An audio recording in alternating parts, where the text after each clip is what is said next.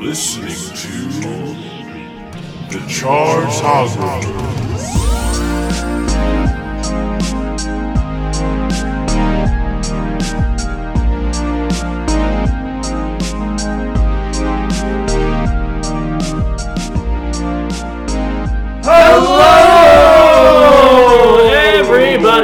To the Chartographers. It's the Happy Hour Minisode Alcoholica edition, where we get to talk about Metallica. They are a group that we, in the past two episodes over the past two weeks, have ranked their albums from worst to first, and now me, Evan Sawdey, co-creator Taran O'Reilly, and special guest singer-songwriter Phil O'Reilly are here in the studio to talk about everything else related to Metallica that is not their artistic aims or achievements. I mean, we'll talk about some of that, sure, including this very important question that we ask at the top of every Happy Hour Minisode in our segment sponsored by Red Robin.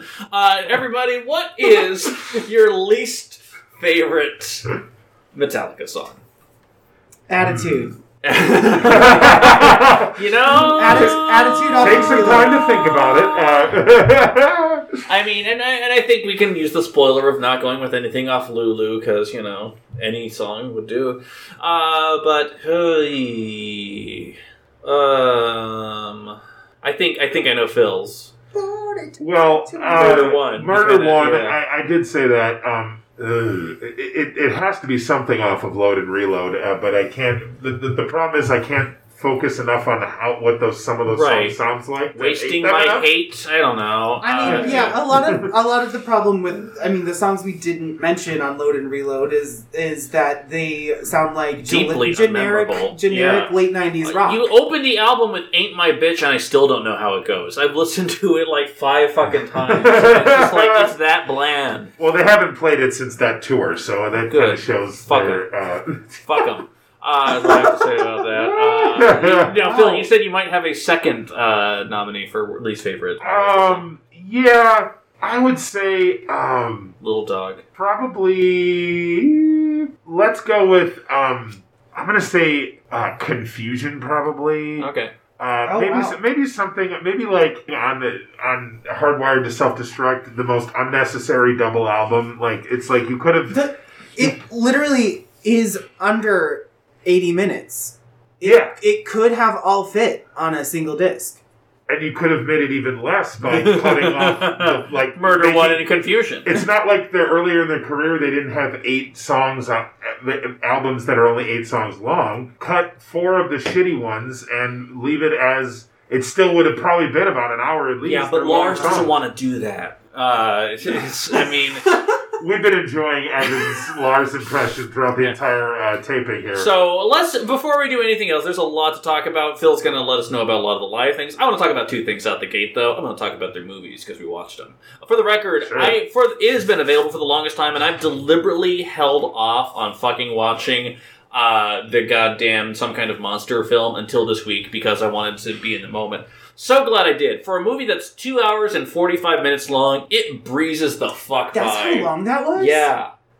Uh, wow. Yeah. No, it really. Uh, I mean, a lot fucking I happens. was wrapped in stab that your thing. back so you won't stab mine. My favorite- my wash fav- your back so Yeah, exactly. My favorite thing of all is them recording radio promos, though. That was like my favorite thing. Very hey, uh, this is James from Metallica. You can win five thousand dollars by calling this fucking number right here. Like they have to do this, and then like hearing from the label, no, you need to do this because it's kind of one of those. If you don't do this, they're not going to play your next album. Like fuck that shit, man. Really, that's how it works. It's interesting that that Metallica that late in their career would have to bow down to what radio wants. yeah, It's like I would think that they wouldn't like radio would ask them to play their stuff, you know? Like right, right. That's that's what I'm thinking too. But maybe because Load and Reload were so not well received in general compared to the public. compared to the Black Album. That- I mean they're still multi platinum selling Yeah. records. Well, I right, mean, right. you know. But yeah, critically and and in in the the fan reception was not as as strong. And I you know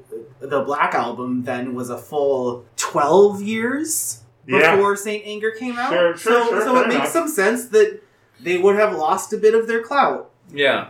Although I will say uh, that moment when uh, Lars plays a song for his dad in the studio, kind of this weird, airy vocal epic, and his dad is like, not about it at all. His dad, who by the way apparently is a part-time wizard, uh, on Still alive, by the way. Just Yeah, turned yeah. 92. That's- I follow, I that's follow Lars on. Instagram, and uh, which is uh, a word that a phrase that I never thought I would say. it might be the first time the sentence has ever been spoken. I am his only follower, actually, on Instagram. Yeah, uh, but it's it's it's just I mean the whole thing was so fascinating. The psychiatrist that they have in the shrink to help them through all these also things. I will say, I mean, aside from that, and aside from him writing his little notes about being in the zone and living around the studio was such a weird move. Because also Bob Rock is there, like, what, what's, what, what's happening? What's going on with this? But I will say, Taran brought up one thing earlier: was that during the part of the film when James left to check himself into rehab and was gone for obviously an extended period of time to work on what he needed to work on.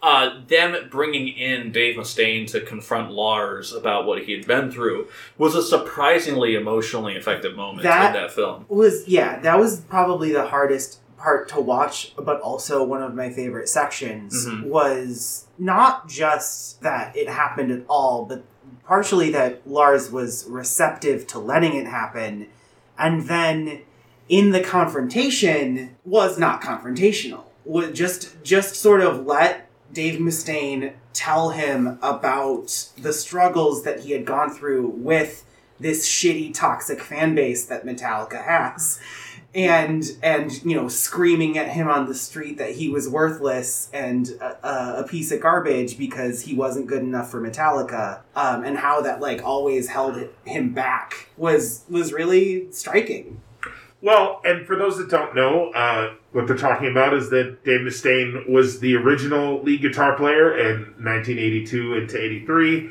He was kicked out uh, for his uh, alcohol and drug issues, which was very ironic considering they're all. When, when you made the joke of Alcoholica at the top of the episode, that was their nickname for Yeah. a very long time because they were all heavy, heavy alcoholics. Well, but the difference was yeah. Mustaine was kind of more aggressive when he got that way, and so he was kicked out, like basically like in the middle of tour, told to like pack your shit and get out of here, and formed Megadeth kind of almost as like a revenge in in a sense, and has kind of always had to be second place. Like Metallica, Megadeth never really reached the commercial success. Um, you could argue that they might be more technically superior and um, solo heavy and pun heavy. yeah, um, but I mean, I'm not a huge Dave Mustaine fan because he is kind of a dick. But uh, if you're sorry if you're listening, Dave, you gotta give He it is a listen. listening. Make no mistake. Um, but uh, but I do agree that is a very heavy and vulnerable moment, um, and interesting for them to be that vulnerable. So Yeah, well, and and that's sort of the part of why some kind of monster as a film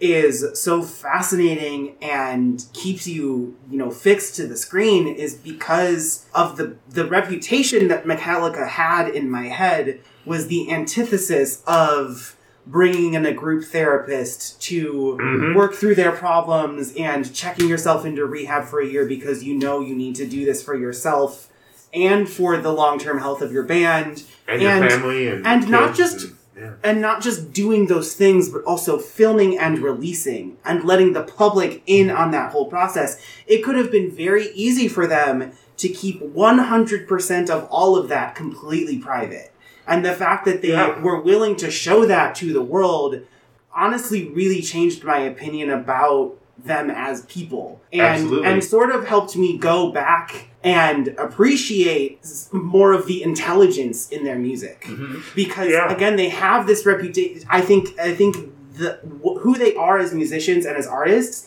is a completely different thing from the reputation that their fan base has sort of given them at large to people who aren't as familiar with them Sure, sure. Yeah, I agree with you on on all of that. I, I would also add that um, you know it's it's uh, it was definitely a turning point. Uh, they became much more much more vulnerable in, in, in some of their music too later, and it was definitely like you know they don't have to be like the machismo rock stars that they were earlier in their career anymore. My my my favorite scene is the scene um, just talking about like private like no way that did they have to show this but they did the fight that James and Lars had oh in my the god studio yes where basically James calls Lars out for being a dick Mhm. and he's like you're you're picking at me like All what have you what- day, he's like yeah. I told you I'm in a crappy mood what have you been doing picking at me all day and Lars is like, I don't get it. You're over there being an asshole to me, and it's Yeah. like it's it's interesting because at this point, those two guys have been friends for twenty years, Mhm. And it's it's kind of almost like. It, you, it, you see the, the relationship there too when you add Kirk in the middle trying to say, hey guys, let's just stop fighting it with each other. And Kirk has often said that that was his role throughout all of Metallica. Well, was getting between James and Lars and Yeah. trying to be like, guys. Kirk is one of the chillest people. For, for the way he can play, he's like, he yeah. is like just in a zen state pretty much constantly. All of the footage I've seen of Kirk, he just seems like a really nice He's a golden sweet, retriever of a boy. chill dude. Yeah, Who Yeah. also happens to be one of the best guitarists who's ever lived. yeah. Like it's just Yeah, yeah. it's, it's and it's and it's such a weird contrast to see him in the band with these two huge egos. Matt, yeah, yeah. Like I, I of course Well, it the- balances out. It balances out. Um, you know, Hetfield, i- especially in their early days, is this big like he's a huge guy. First of all, like just in size, and then he's just like he he's plays plays typically these massive sized rhythm guitars that explorer bodies that are typically bigger and mm-hmm. and just like you know belting out like this big presence. And then Kirk's just off to the side, just ripping the solo and just kind of calm. It's like Yeah. a really nice balance. Although it's interesting though because as much as we love him, uh, Taran was reading some stuff of what Jason Newsted had to say about the documentary after it came out. yeah. Oh well, also I mean he said it in the documentary that he thought them hiring a therapist was weak and lame when they couldn't bother to figure these problems out on their own, and that was actually like the straw that broke the camel's back with him quitting the band. There were many other factors, including James telling him he couldn't do a side project, which is bullshit. Right. Like you're in the biggest band of the world, he can record one other album and he's not gonna just suddenly stop being in Metallica. Y'all aren't doing shit right now, but whatever. And this and so then them hiring the group therapist was like he was like, I'm out. And it just you know right. and that and that that one thing sort of uh, highlights i think what was prevalent in their early career which we sort of purposefully didn't touch on in the main episode of just the misogyny and the yeah. the lack Yeah. of respect for the human that sort of prevalence well, that's what That I mean. That's that's but you know what I mean. unfortunately the stereotypes behind thrash metal is that it's very um, Bro heavy. very bro heavy, very misogynist, very homophobic, very um, in some cases racist even. Like it's Well, just there's a lot of there's a lot of that.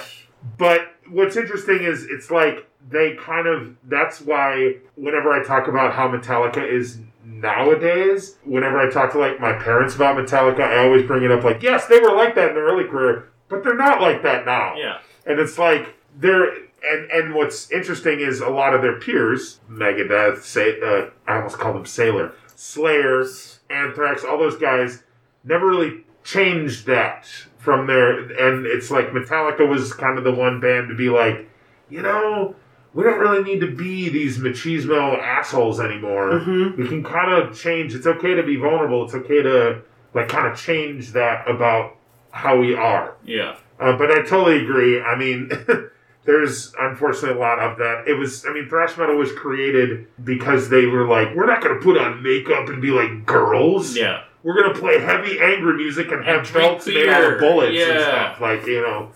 But I will So- say, it was kind of nice seeing the diversity of people that they had for their bassist auditions in some kind of monster too. Because It Yeah. was nice seeing like Yeah. this female bassist is rocking the fuck out, and then here's Robert Trujillo not even using a fucking pick because he is just gonna crab walk his way. all I the love way Robert through. Oh my Trujillo, God. man. He's so funny. Like, he comes I- in, he, he comes in, and he's like, I- I'll let you gush about him in a second. I just want to No, say one please, go thing, ahead. which is which is that I love how he comes in and he's like, they're like, so what what song you want to do? He's like, I can try Battery. It's like the most aggressive, heavy song they have Yeah. from the top, and they're like, you want to do battery Lars is like, Lars is like, okay, I guess I'll have to stretch. Like Yeah. it's like, and, and then he just nails it. And they even say that after they're like, it hadn't been played that way since Cliff Burton, Yeah, mm-hmm. which is like, and not even with a pick. He's Well, just yeah, his yeah, and fingers to he's hear the whole them say like you make us play better I mean, I think that's that's the the highest compliment you can give Yeah. a musician is like you make And for other them to musicians say play that, better. like the, the amount of ego those guys have, for Right. them to say that to him is pretty telling. And how, how would you like to be um, get a new job and be offered a million dollar advance? Right. That, yeah. just Lars is like, we're going to give you a million dollars whether you want to join or not. Here's a million dollars. just Like- to show you how serious we are. And, and, and I mean, like, you're instantly a millionaire, like right Yeah. off the bat. Yeah. It was so great. But then I would say that it was nice to see all of that together, and it broke the band in a new, different way. It made them see in a different light. But one thing I liked about it is that Lars did say that they are an impulsive band.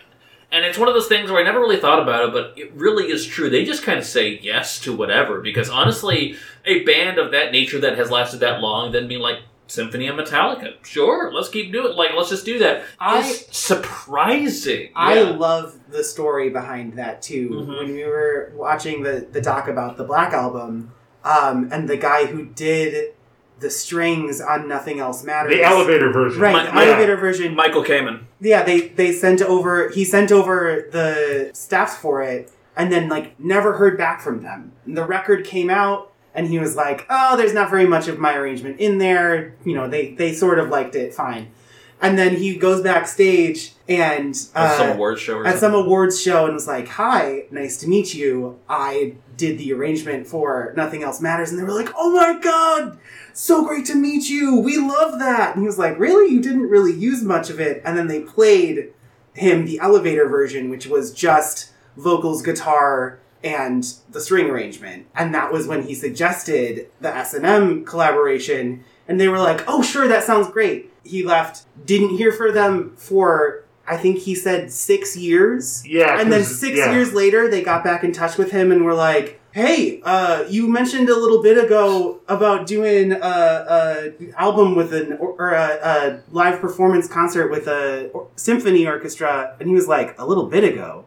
It That was like, a lifetime. yeah, it was like ago. half decade ago. He's Yeah. like, "You guys still remember that?" I mean, sure. I but yeah, Yeah. I love that. But I will say, we then watched the other Metallica film that is currently available via Blackened Productions. We watched Metallica Through the Never. And let me just say, as a concert film, it kicks a lot of Holy ass. shit. It was so much fun. I love the props. Everyone looks like they're having a good time. And I know it's Well, for a film, but like, And that's, I mean, we were like 10 minutes in and going, shit, they still play like this in 2013. Like, we'll see them on their next tour. Yeah. Dude, they, Like- still they still play like that now, man. Oh, no, mean, I, they I don't. like, I don't doubt it at all. I Yeah. mean, they they still sound fucking immaculate. Um, and I, it was a it just as a concert film, it's a really fun experience for sure. yeah. The only problem is that there is a narrative they tried to do on top of it. With Well, Dave you asked Gahan. me about it, and I told you that. I said the concert footage is some of the coolest stuff you ever see. The narrative is kind of like, um, I don't okay. know. What the, Well, it, it needed to decide what the fuck it wanted They to forgot be. to It never finish did. it. Yeah. I, is what it feels like to me. Uh, Like I agree. that- like e- either include a narrative or don't include a narrative. Like if you're going to, if you just want cool visuals to go with music, then just do that. Do don't visual try to album, don't yeah. try to connect them with a narrative because the whole Dane DeHaan out in the city. fighting off random just- uh, purge style rioters. And yeah, yeah, whatnot. yeah, Well, here's a couple of fun things about Through the Number for me. So, first off, that year was the year I saw Metallica live. Yeah. And they they had a they have a, a they had a festival for two years called the Orion Festival, where basically they headlined and it was just they picked a bunch of bands and then it was all about Metallica. There were like different like uh, exhibits of all their old gear and stuff. It was Mm. super cool. So um, the year I went was the second year, which wasn't as successful, which is why they stopped doing it.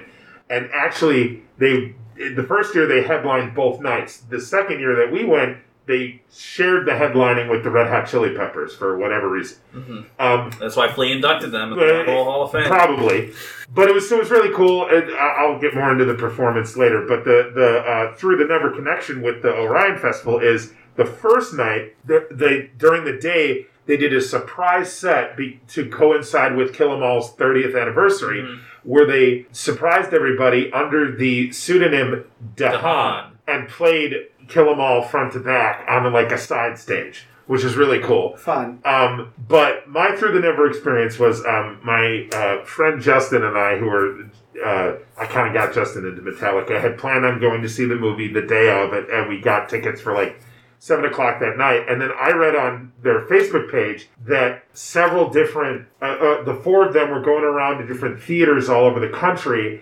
doing premieres at, at the midnight premiere. And Kirk Hammett was going to be at the one in Rosemont.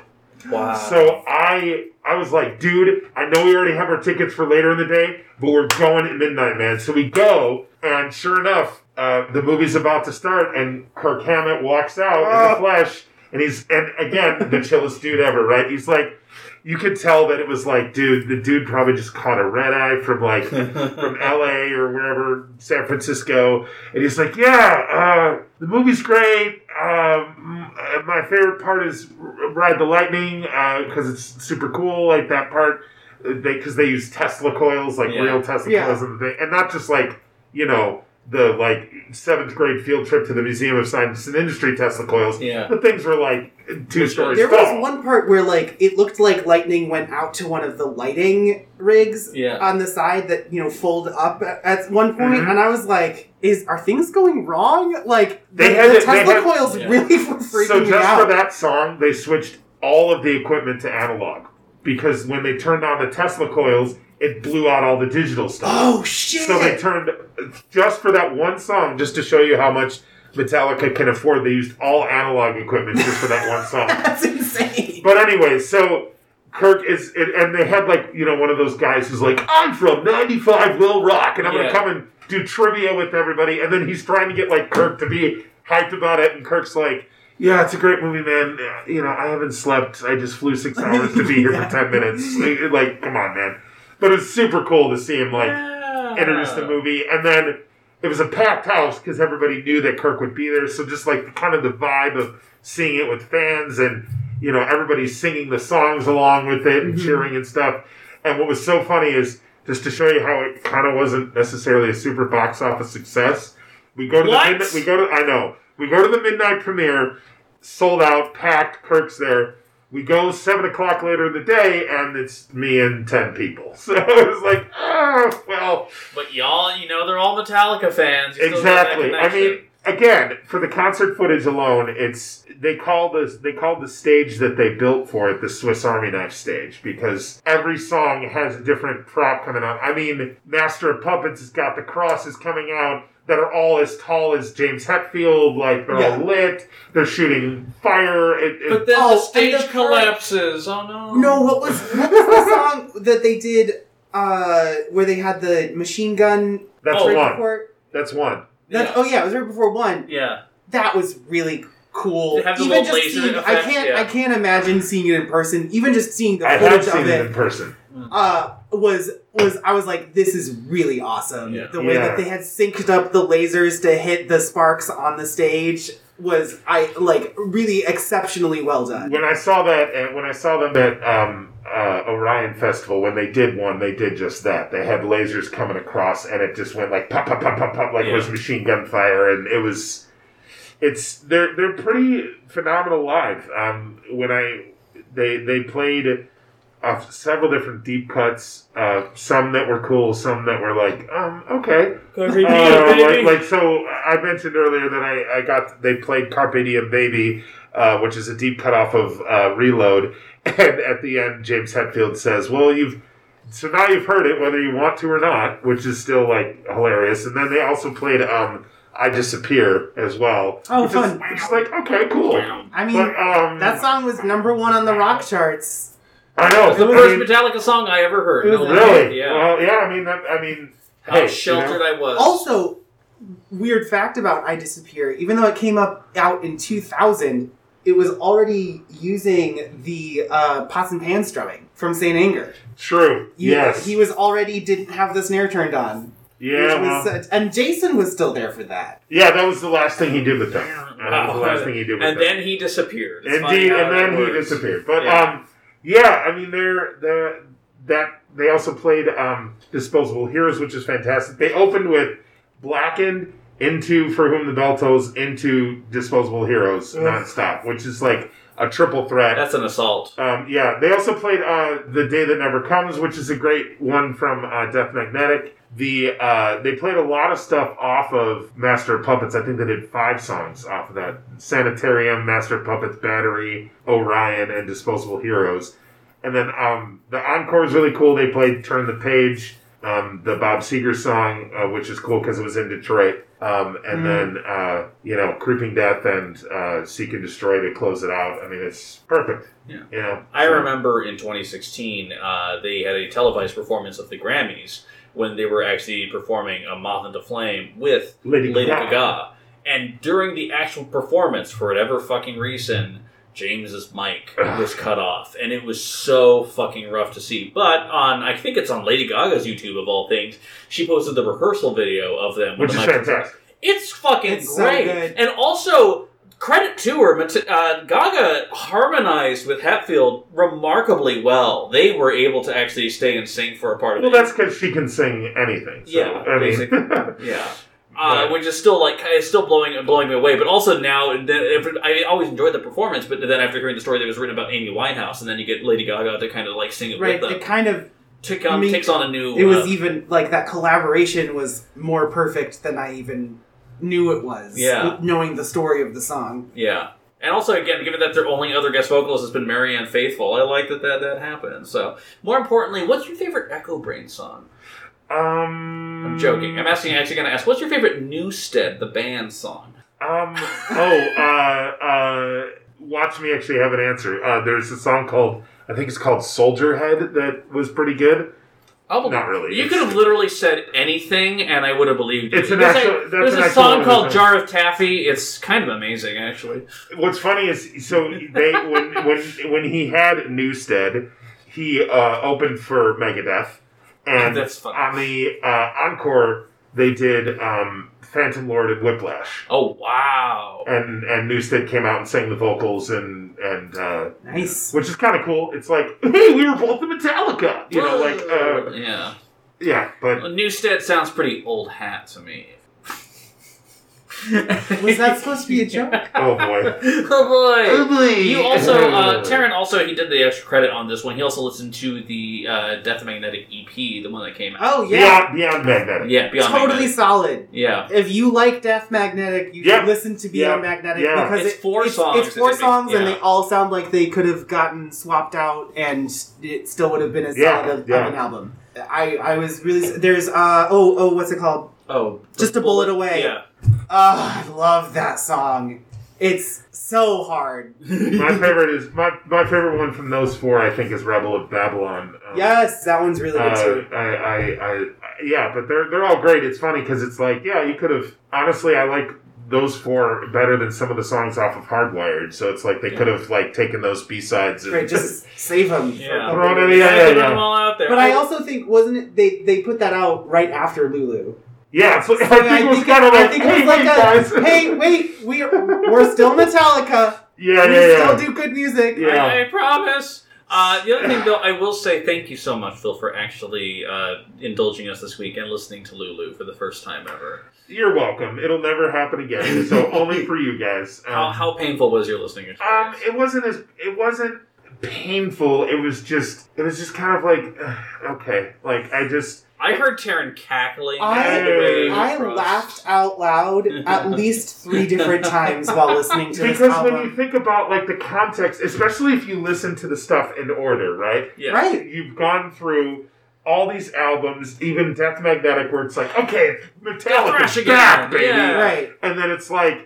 The, the table and pump the blood and I am I don't have a penis or whatever he says you know like I just Spermless Yeah, like yeah. a girl. Yeah, yeah. I, I like Which is- version better. Which is actually he doesn't just say that, he repeats it about eight times over the course of the song. marry me, marry me. It's it's rough. It's, Yeah. I, I Is this argue, a dog? Because it's roof. I would I would argue that Lulu is the most um, happy hour mini sodiest album that you've ever had on this program. Um, it is so like Well, I, I would I would say it's the worst album I've listened to for the Chartographers. and, and you gotta think of the 50 plus artists that we've listened to. That's that's a bull That's- fucking And and and we did a Weezer episode.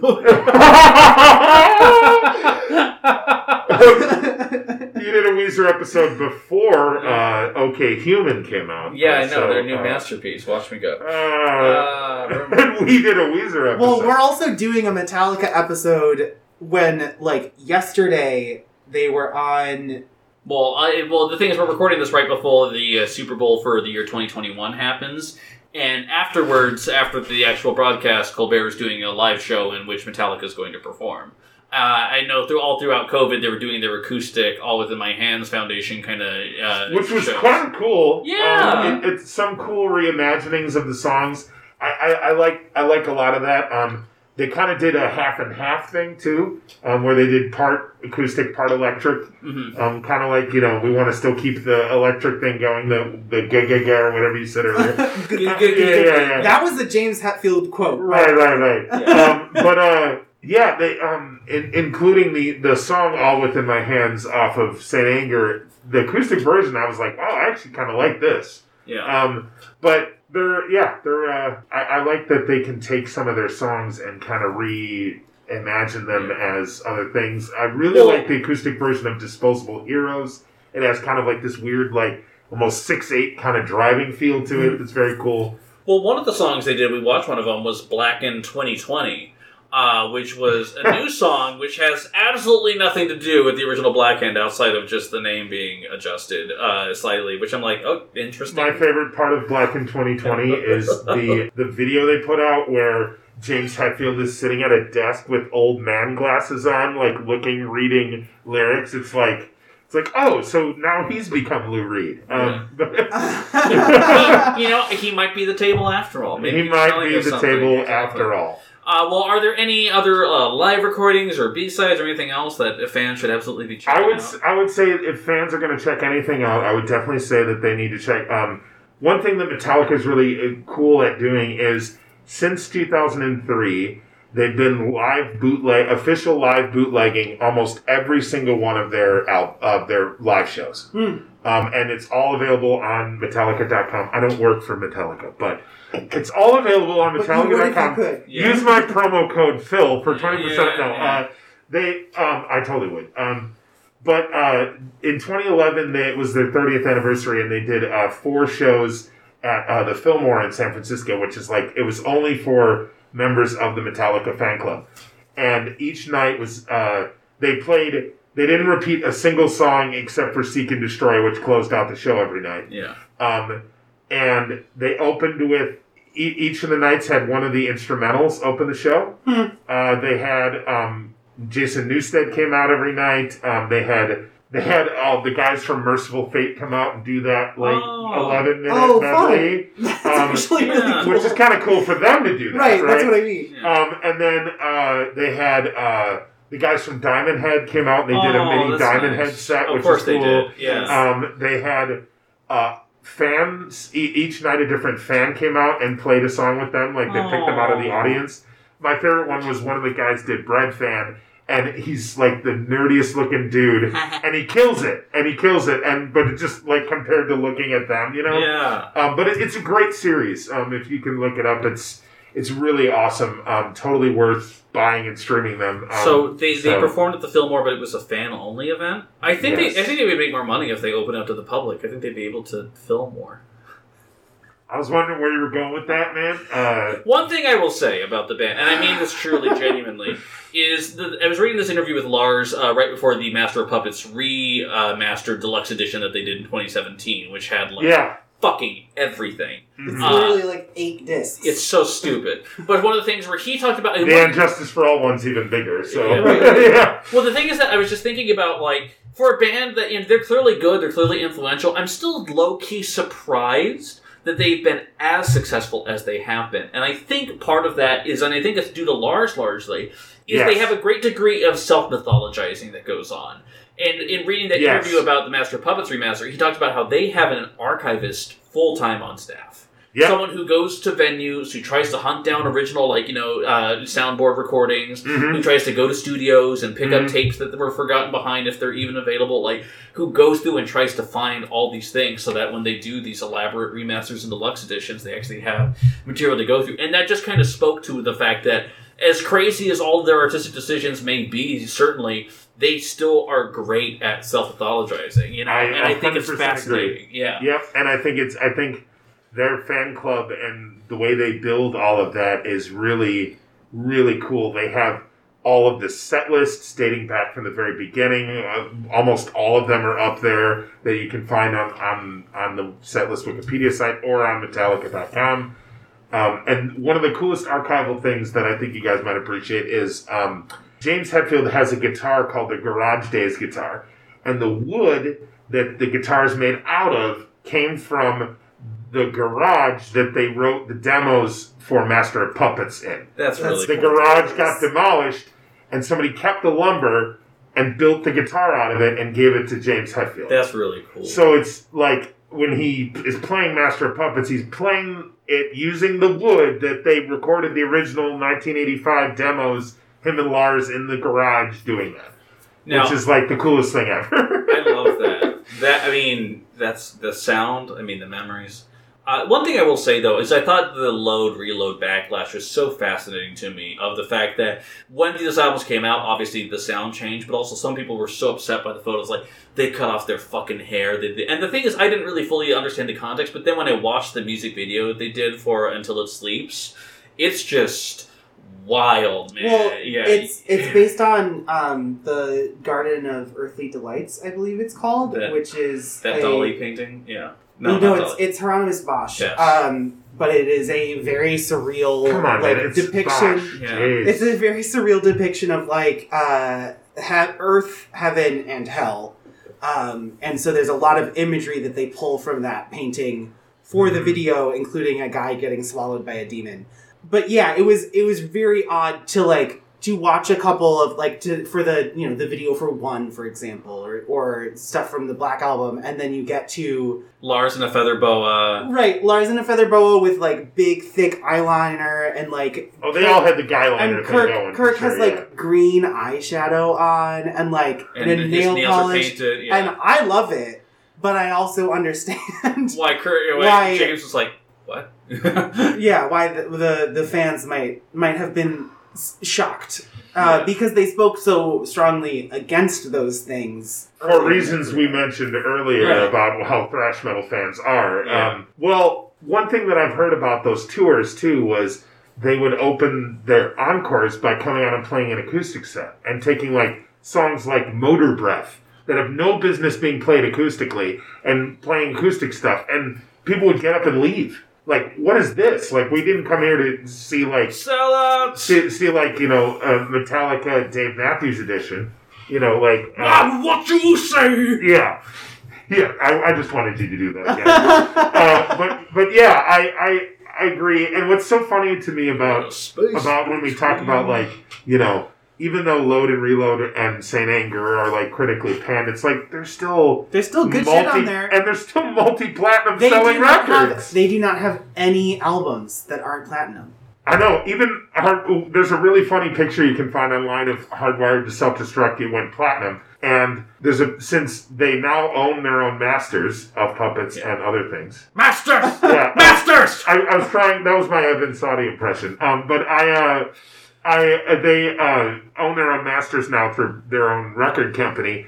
There's a picture of them presenting themselves with the platinum record.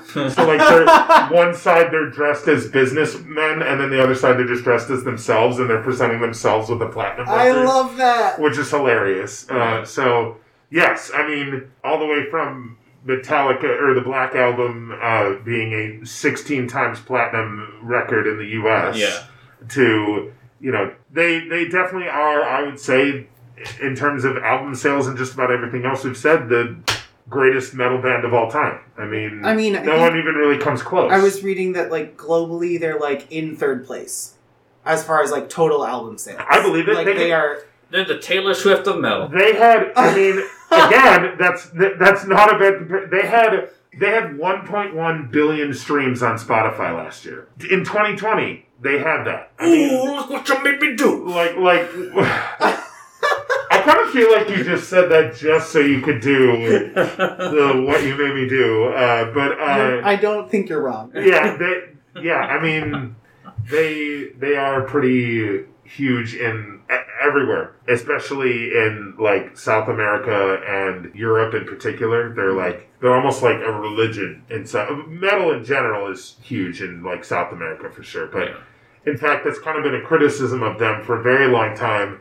They would tour like everywhere else but the U.S. because they're so huge in all the other places. It's like okay, we can come to the U.S. and play a couple arenas.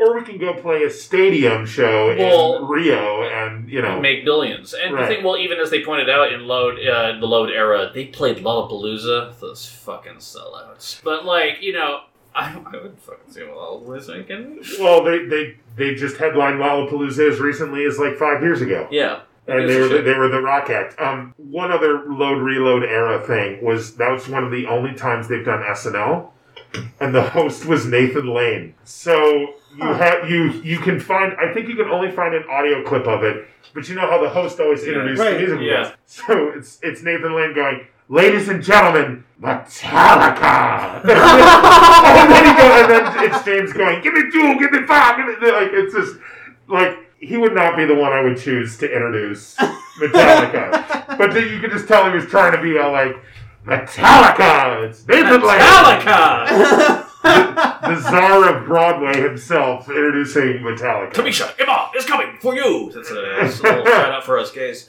Uh, but I would say, hey, listen, we're going into this 42 minutes. Do you have any other, uh, like, uh, an all time favorite story of Metallica you want to tell? Something else that we haven't talked about?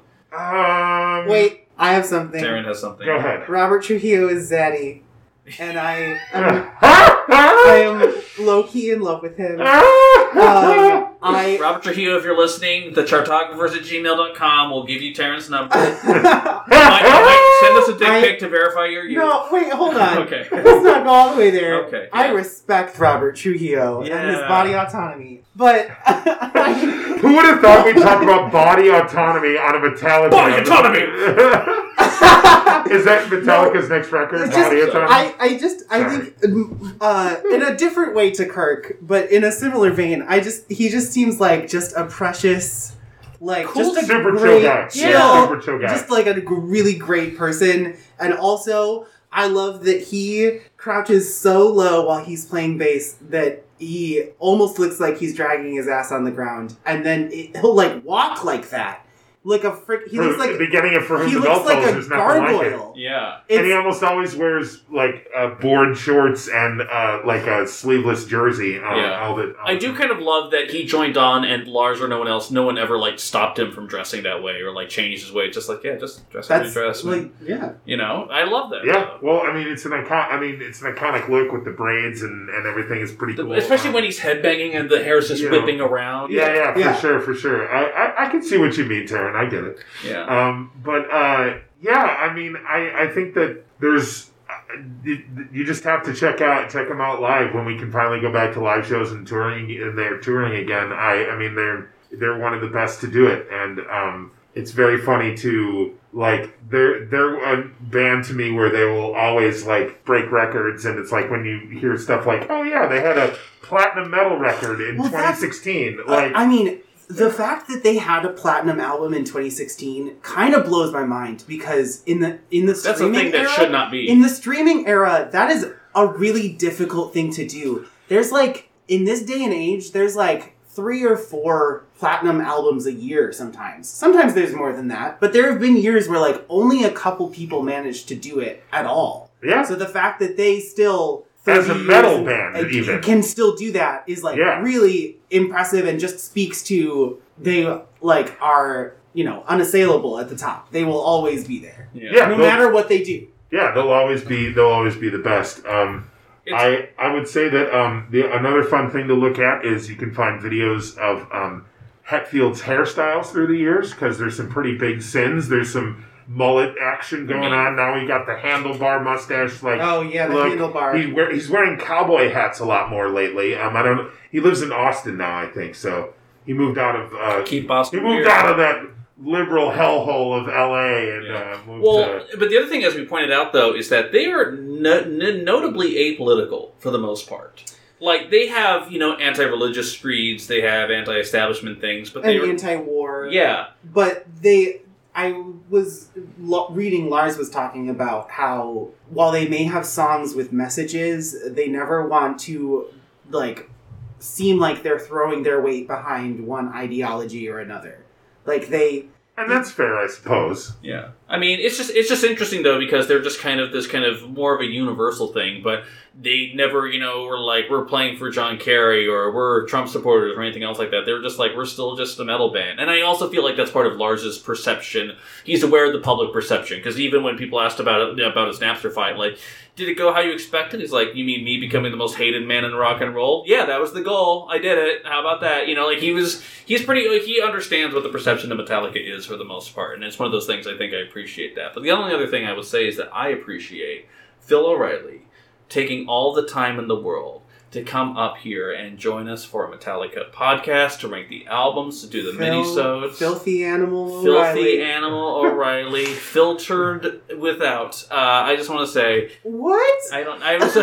he's without. Come on, we're so close to wrapping it I up. know. Come on. Let me just say thank Forge you. ahead. Thank you so much for being here. I, I really appreciate everything you've had to say, and uh, and I'm glad we finally, after years of discussions, we finally got to do this. This is one of the best podcasts out there. Um, I am so uh, blessed to be here. Uh, it is absolutely my pleasure. And I'm so excited to come back for the Captain and Tennille episode. Oh my god! I mean, all I can say, do it to me one more time. Because I have to, because I have to, I feel like I have to balance out the fact that I've done like two of the most legendary hard rock and metal acts. I have to balance it out with Yeah. something light next time. I will. I will. Okay. I, I appreciate that. I will that. say though, when you just called us one of the uh, best podcasts out there, I appreciate that. But I'd really more appreciate it if you left that in a review. Uh, just throw that, on the website. It helps, it helps uh, drive up. Uh, helps other people know what the show is all about. I appreciate it. But all y'all, Twitter, Facebook, get a hold of us. TheChartOffers at gmail.com. Only if you're Robert Trujillo. Uh, but please uh, reach out, let us know. Phil, thank you so much. Check out his EP My on pleasure, Spotify. guys. Taran, as always, I'm glad we got to do this. this is a blast yeah, and Metallica, uh, rock on forever, y'all. You dirty birds out there doing the rock thing. We appreciate you. Uh, I don't know what this is coming up. and with that this. we are going to fade to black And Yeah. we are going to Hey, fade to thank you so much for listening. Keep on listening. You know that we'll be. Have a good one, everybody. Be the table. Goodbye. Yeah.